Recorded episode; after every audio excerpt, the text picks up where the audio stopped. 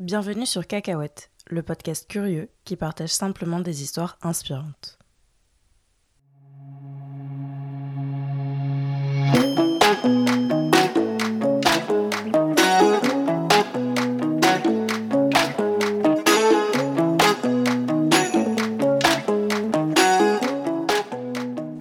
Bonjour à tous, j'espère que vous allez bien, que vous avez apprécié le premier épisode de Cacahuète enregistré avec Matt et sa superbe anecdote sur les cacahuètes. Aujourd'hui, je vous partage le moment que j'ai pu passer avec Emma. Emma, c'est ma copine yogi, passionnée d'Ayurveda, qui s'est lancée et donne désormais ses propres cours de yoga en individuel ou en groupe. J'ai voulu échanger avec elle sur son rapport à la pratique et la création de Prana Emma, son compte Instagram, son site internet, sa chaîne YouTube dédiée au bien-être. Et c'était hyper intéressant pour moi. J'espère que le sujet piquera votre curiosité.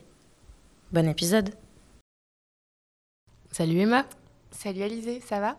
Ça va et toi? Super. Très contente de t'inviter sur Cacahuète. Et ben moi je suis très contente d'être là. je me sens un peu comme une star qui est interviewée, tu sais.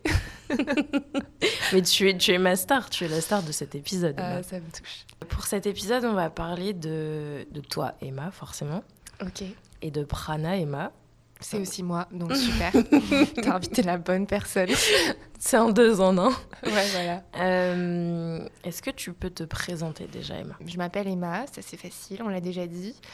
Euh, J'ai 23 ans. Moi, je t'ai rencontré à à l'école, en école de communication. Et puis, euh, pendant mes études, moi, j'ai découvert le yoga. Donc, avant d'arriver en école de com, j'étais en prépa littéraire.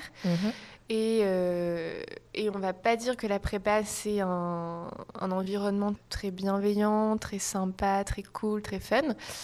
Et euh, heureusement que j'ai découvert le yoga pendant mes études parce que c'est un peu ça qui m'a sauvée, entre guillemets, pour ma deuxième année de prépa.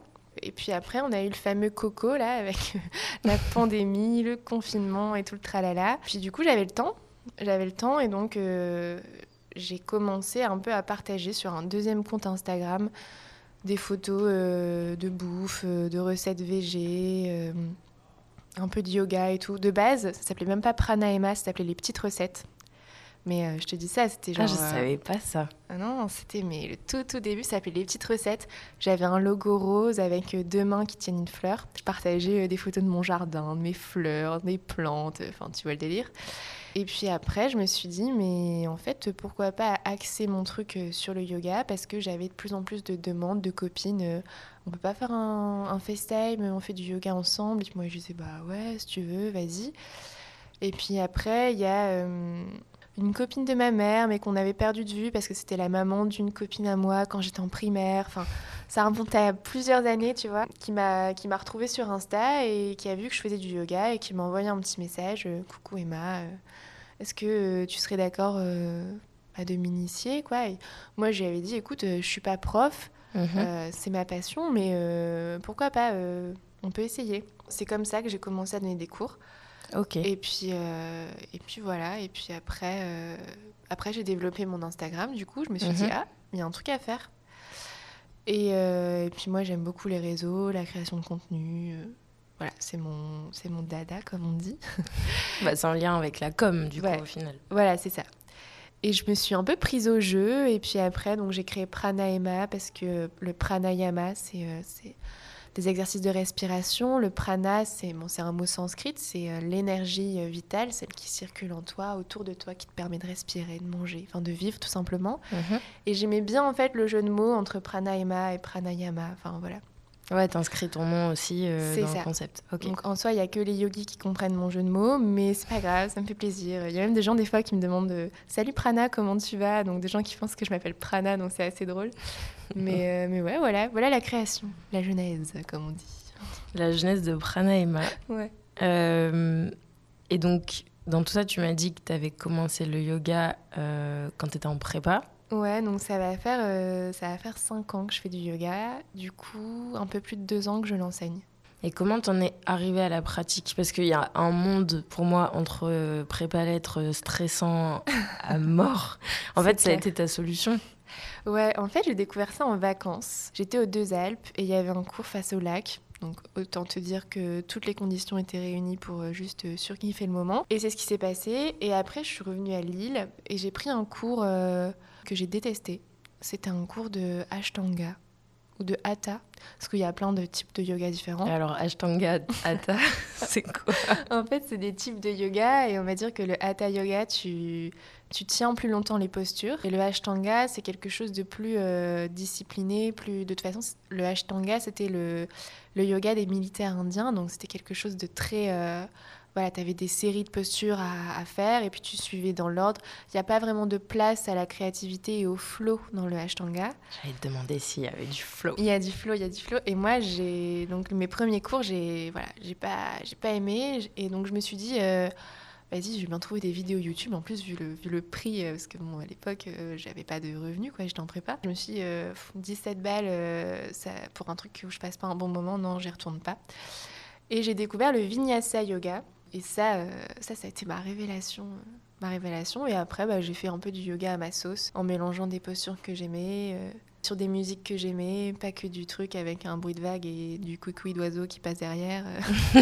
tu vois, le délire des trucs de méditation que tu as, as, dans la salle d'attente du médecin ou chez l'esthéticienne. non, ça, c'est pas possible. Mais, mais ouais, voilà. Voilà comment j'en suis arrivée au vinyasa. Et du coup, tu as commencé à créer tes propres flots? Ouais. En fait, euh, un cours de yoga, c'est à peu près tout le monde pareil. Tu démarres avec une séance d'échauffement. Mhm. Ensuite, tu démarres avec quelques postures au sol. Tu enchaînes avec des postures debout, des postures d'équilibre. Et puis après, tu pars avec une posture un peu plus... Euh, si tu es dans du vinyasa, bah, tu fais, je sais pas, tu essayes euh, la posture du clown, le pont, voilà, tous ces genres de petites postures un peu compliquées, mais qui sont assez drôles à essayer d'atteindre au bout d'un moment. En fait, tu as senti une réelle progression dans ta pratique euh, à ce moment-là aussi? Euh, Oui, parce que, euh, bah parce que ça sert à rien de faire genre un cours par mois d'une heure. le but, pour sentir aussi les effets dans ton corps, c'est de pratiquer 10-15 minutes tous les jours. Ça n'a pas besoin d'être beaucoup, tu vois.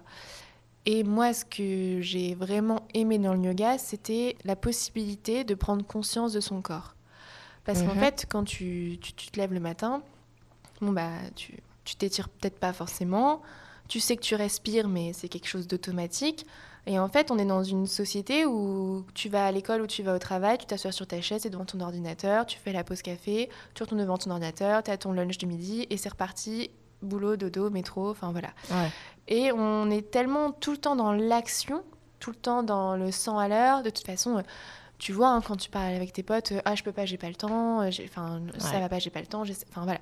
On est tout le temps dans la, dans la recherche de productivité, d'efficacité, de, de surproduction. Ça se reflète à la fois, bah, voilà, la surconsommation, les problèmes sociétaux que tout le monde connaît, mais ça se reflète aussi sur notre quotidien. Et c'est ça qui est épuisant, et c'est ça qui t'apporte du stress, et c'est ça qui te permet aussi de quand tu prends conscience de ça, bah, de réaliser que ton stress, tu le mets peut-être pas au bon endroit au bon moment. Et en fait, dans le yoga, eh ben, c'est un moment où tu prends du temps pour respirer, prendre conscience de ta respiration, prendre conscience de ton corps, prendre conscience de tes mots M-A-U-X. C'est pas juste une pratique sportive, c'est vraiment une pratique euh, qui fait euh, tout un changement dans, dans ta vie, en fait. Ouais, en fait, tu passes à un style de vie. En fait, moi, c'est comme ça que je le vois de l'extérieur. Je pratique pas spécialement le yoga. J'ai déjà pratiqué avec certaines de tes vidéos. J'adorais. Et euh, en fait, tu passes du mode pilote automatique de ta vie quotidienne, etc., à je prends conscience à ce moment-là de certaines choses, je me pose, j'ai un vrai moment pour moi, en fait. C'est ça, c'est ça. Et puis, euh, là, dimanche, j'ai donné un cours, j'ai adoré. Il y avait, euh, je t'explique ça pour répondre à ta, question. Il euh, y a un couple qui est venu. Euh, j'avais déjà donné un cours à la fille euh, et elle a dit oui dimanche je fais un cours est-ce que je peux venir avec mon copain? Il n'y en a jamais fait. Je dis mais bien sûr. J'adore les cours débutants et j'adore quand les nanas elles ramènent leur mec parce qu'à chaque fois ils sont un peu traînés de force. Et à la fois tu vois tu vois qu'ils galèrent qu'ils sont là putain c'est plus dur que ce que je pensais et tout tu vois qu'ils galèrent. Et à la fin quand c'est le shavasana la posture de, de relaxation ils sont là. Ah c'est trop bien. Et là lui il m'a fait trop rire parce que je voyais qu'il galérait de ouf Pourtant, j'avais fait, voilà, j'avais fait cours débutant, je savais que c'était dimanche matin, 9h, euh, réveil, euh, voilà, pas que j'en fasse trop non plus. Et à la fin, je dis, bon, ça va, ça a été. Et il me fait, bon, je vais être honnête, hein, j'ai cru que j'allais abandonner, hein, c'est trop dur. Et il me dit, mais à la fin, à la fin de là, j'ai compris. Et je me suis dit, mais, mais c'est trop bien parce que c'était son premier cours. il a galéré parce que faut pas croire que c'est facile le yoga. Enfin, tu fais de la méditation, tu restes assis, c'est facile.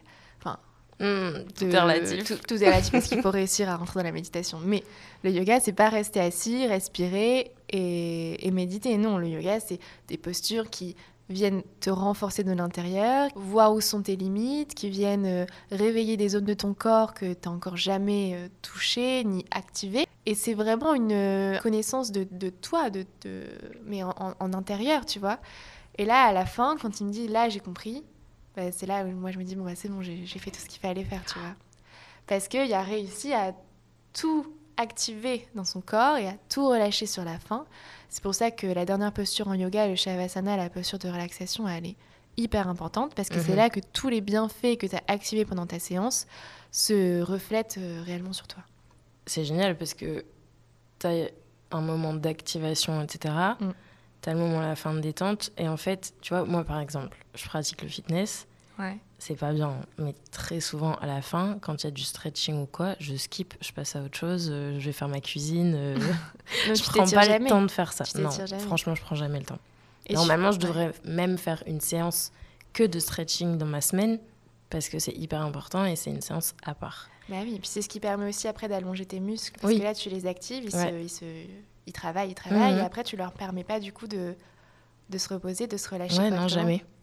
Et en fait, avoir cette posture à la fin, tu relâches tout et en plus, tu prends le temps vraiment de finir ta pratique au final. Ouais, ouais, ouais. C'est à la fois physique et mental. En fait, c'est Ouais. pour ça qu'on dit que le yoga, c'est à la fois une activité pour le corps et l'esprit. Au-delà de toute la philosophie euh, du yogi qui, qui existe tout autour et que tu peux ou non adhérer ou in- intégrer dans ta vie, juste la pratique sportive, elle te permet aussi après de calmer ton mental. Parce que tu vois, c'est tout con, mais quand tu es stressé, tu crispes le haut euh, de tes épaules, Mhm. et puis, bah, quelques semaines après, avoir enchaîné des périodes de stress, t'as mal au dos, t'as mal à la nuque. Ça, c'est lié au stress, hein. c'est pas euh, un truc qui tombe euh, du ciel. Le yoga, tu vas avoir des postures qui vont te permettre de détendre les muscles du dos, des épaules, de la nuque, et donc du coup de venir travailler sur les points de ton corps où il y a du stress. Donc c'est vraiment ce mélange entre je travaille à la fois mon, mon corps et mon mental. C'est ça qui est magique.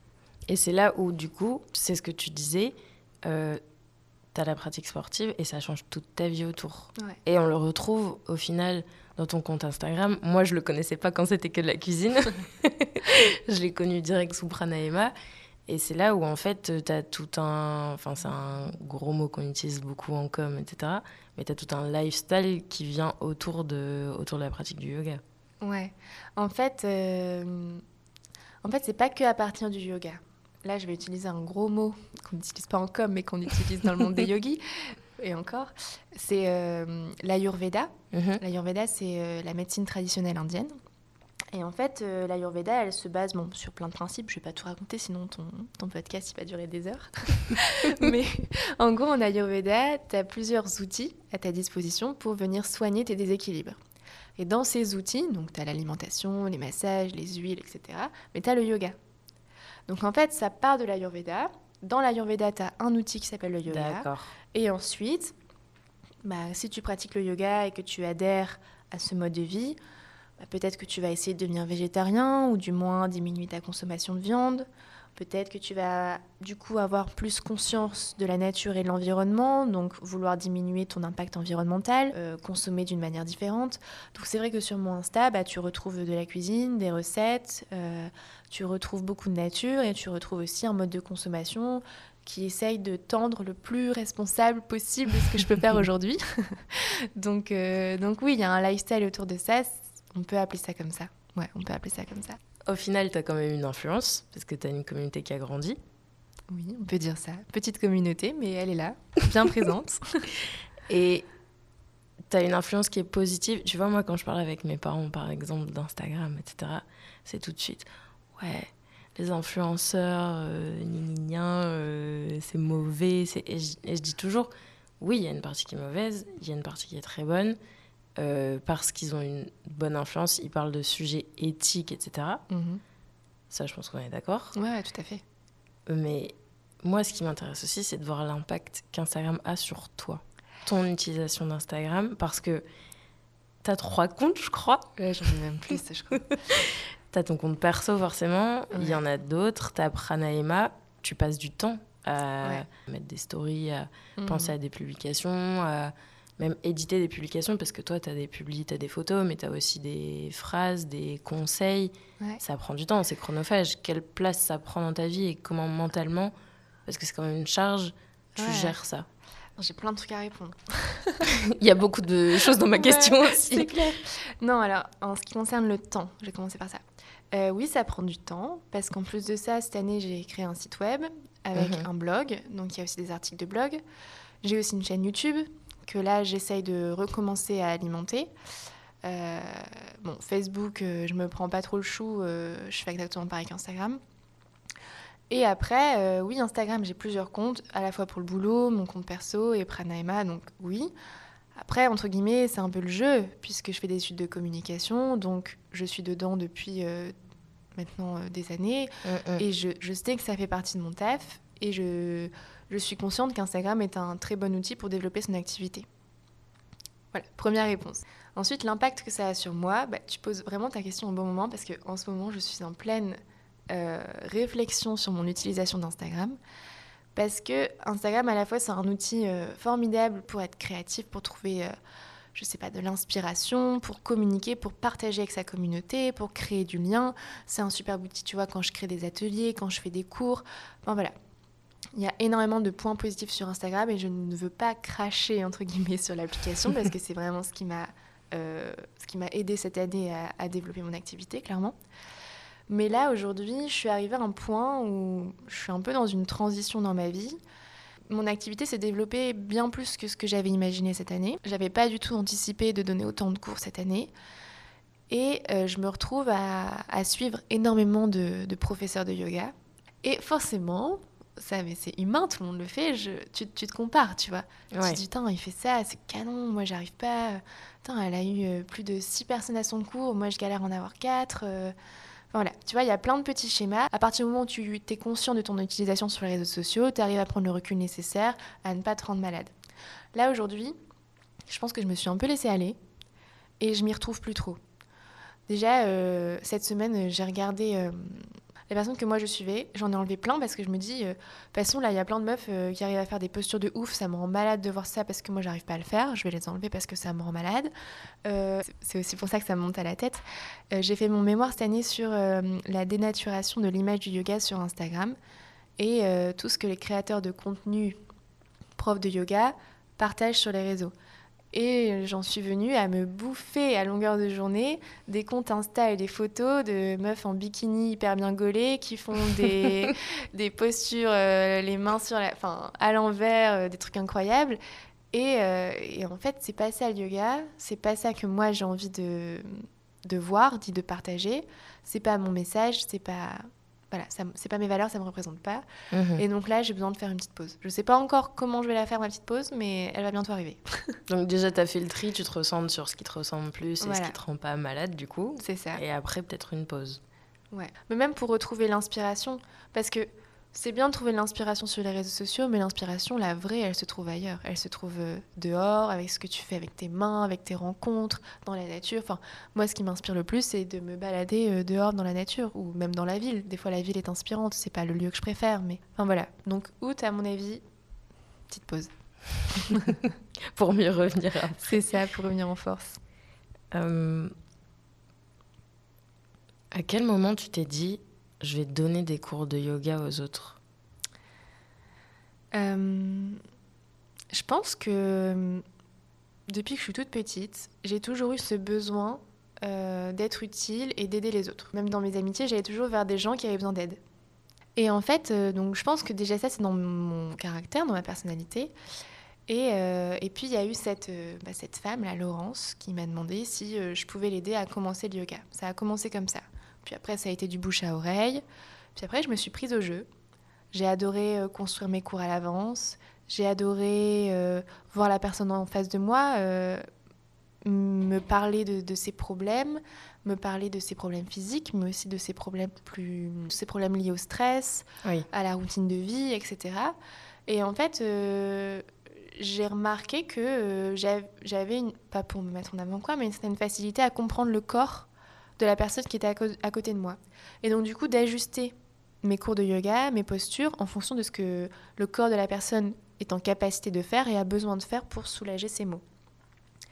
Et voilà, et je me suis dit, ok, j'ai trouvé mon truc, j'adore faire ça, ça se passe bien, j'ai de plus en plus de, clientes yogis euh, qui, toquent à ma porte.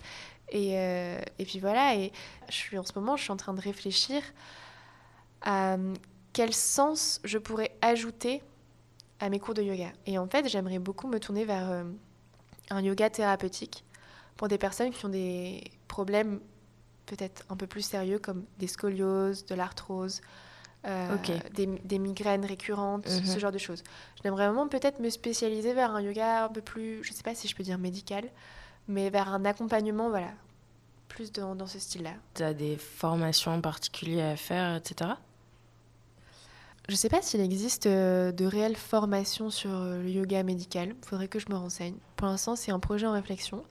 Mais oui, il existe des formations pour, euh, pour tout type de yoga. Là d'ailleurs, en octobre, je pars faire une formation de yoga sur un mois à peu près, c'est un 200 heures. Donc déjà là, je verrai comment je ressors de cette expérience. Peut-être que j'aurai une nouvelle révélation, j'en sais rien. je vais sortir encore plus déjantée que je le suis déjà.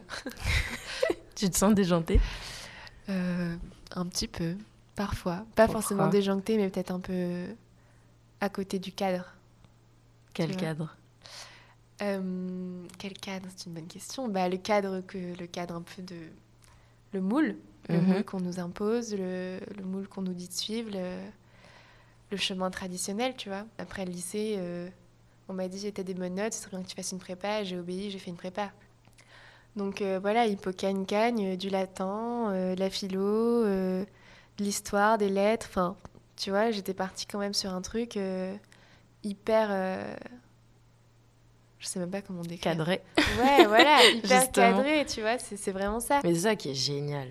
C'est quand tu, tu, te fais des flashbacks dans tes têtes, tu te revois il y a un an et tu te dis oh, jamais j'aurais imaginé qu'il se passerait ça. Et puis on change tellement. Enfin, genre, moi, je sais que je suis pas du tout la même personne que j'étais l'année dernière. Mmh. Et euh, je pense que je suis encore. Enfin, je, et je suis pas plus la même personne que j'étais même la semaine dernière. Enfin, je sais pas trop comment expliquer ça, mais mm, on, évolue très très vite. Ouais, c'est vrai. Et on peut changer d'avis sur plein de sujets euh, fondamentaux de notre vie du jour au lendemain. Donc euh, voilà, faut aussi s'adapter et rester euh, fidèle à, nous-mêmes. Et c'est pas parce que j'étais d'accord avec quelque chose euh, il y a deux mois que je ne peux plus euh, changer mon avis aujourd'hui. Donc ça aussi, c'est un facteur à prendre en compte. Qu'est-ce que tu dirais à la Emma d'il y a... Parce qu'on change très vite, à la Emma d'il y a un an? Je lui dirais... Je lui dirais de s'écouter plus. Je me suis pas toujours suffisamment écoutée parce que j'écoute beaucoup ce que mon entourage me dit. Ce qui n'est pas en soi mauvais, hein. ce qui n'est pas mauvais. Mais euh, parfois, c'est important de prendre conscience que c'est nous qui avons euh, les, bonnes réponses pour nous-mêmes et qui devons suivre davantage notre intuition. Donc t'écouter plus, écouter plus ton, intuition propre. Et là, tu vois, il euh, faut que je me le dise encore à moi-même aujourd'hui. Ok. Donc merci de m'avoir posé la question, Alizé. Ça te fait un petit rappel? Un petit rappel, ça fait pas de mal. Et qu'est-ce que tu dirais à quelqu'un qui a envie de se lancer? Parce que tu es entrepreneur, du coup, Pranayama, euh, c'est une auto-entreprise, euh, tu donnes des cours. Euh, qu'est-ce que tu dirais à quelqu'un qui a envie de se lancer comme toi là-dedans, sur un sujet qui lui tient à cœur? De, Donc de faire les démarches pour devenir auto-entrepreneur et tout ça? Quelqu'un qui a un projet, mhm. qui n'ose pas forcément, parce que j'imagine qu'au début, ça doit être un petit peu... Tu te poses des questions. Qu'est-ce que tu dirais? Bah à partir du moment où tu as quelque chose à partager, tu vois, que tu as une passion, tu as envie de partager dessus, j'en sais rien, quelque chose qui peut inspirer ou intéresser une autre personne, eh ben vas-y, fonce. Enfin, on n'a qu'une vie, tu vois, ça passe trop vite. Si c'est quelque chose qui te plaît de créer du contenu sur un sujet, euh, peu importe lequel, eh ben fonce, fais-le. Et même si y a personne qui t'écoute, bah tu l'auras fait pour toi. Moi au début, je faisais ça, hein, Pranayama, je me disais, euh, j'adore faire des photos, euh, j'adore cuisiner voilà, je le fais pour moi. Et puis, euh, si ça intéresse quelqu'un, et eh ben bénéf. Et si, tout le monde s'en fout, ben tant mieux aussi. Ce sera pour moi, je l'aurais fait. Au moins, tu as fait ce que tu voulais. Mais ouais. Mais, mais je pense que vu que j'ai cet état d'esprit, par contre, depuis euh, longtemps, je me suis jamais trop pris de la tête avec mon nombre d'abonnés sur Instagram, tu vois. Ça aussi, si euh, cette personne hypothétique dont tu parles veut se lancer aussi sur les réseaux sociaux, il faut réussir à prendre vachement du recul sur les abonnés, les likes et tout. Parce que franchement, ça, c'est. Ça peut vite te rendre ouf pour rien. Non. Après, par contre, si c'est une personne qui veut se lancer en tant qu'auto-entrepreneur, il ne faut pas avoir peur de l'URSSAF. J'adore. Est-ce que t'aimes les cacahuètes? Euh, oui. Mais euh, j'ai toujours eu peur parce que depuis que je suis toute petite, on me dit que je vais m'étouffer avec une cacahuète. Donc maintenant, tu sais, ça ça m'a ça m'a poursuivi. Quand je mange des cacahuètes à des apéros ou quoi, à chaque fois, genre, je pense à ma mère qui me dit mâche bien, hein, sinon tu vas t'étouffer. Donc du coup, à chaque fois, moi, je mange une plombe à manger mes cacahuètes parce que j'ai peur de m'étouffer. Mais bah, eh, peut-être que maintenant tu penseras à moi quand tu Bah, mangeras des maintenant, je cacahuètes. pense à toi quand je mange des cacahuètes. Je vais te guérir. Peut-être, ouais. Merci beaucoup Emma. Bah, merci à toi, Alizé. Merci beaucoup d'avoir écouté cet épisode. Si cela vous a plu, partagez-le à vos amis, votre famille, vos voisins, peu importe. J'attends vos retours avec impatience sur Instagram at cacahuète.lepodcast. N'hésitez pas à me partager vos idées de sujets. Je vous laisse et je vous dis à très vite. Bisous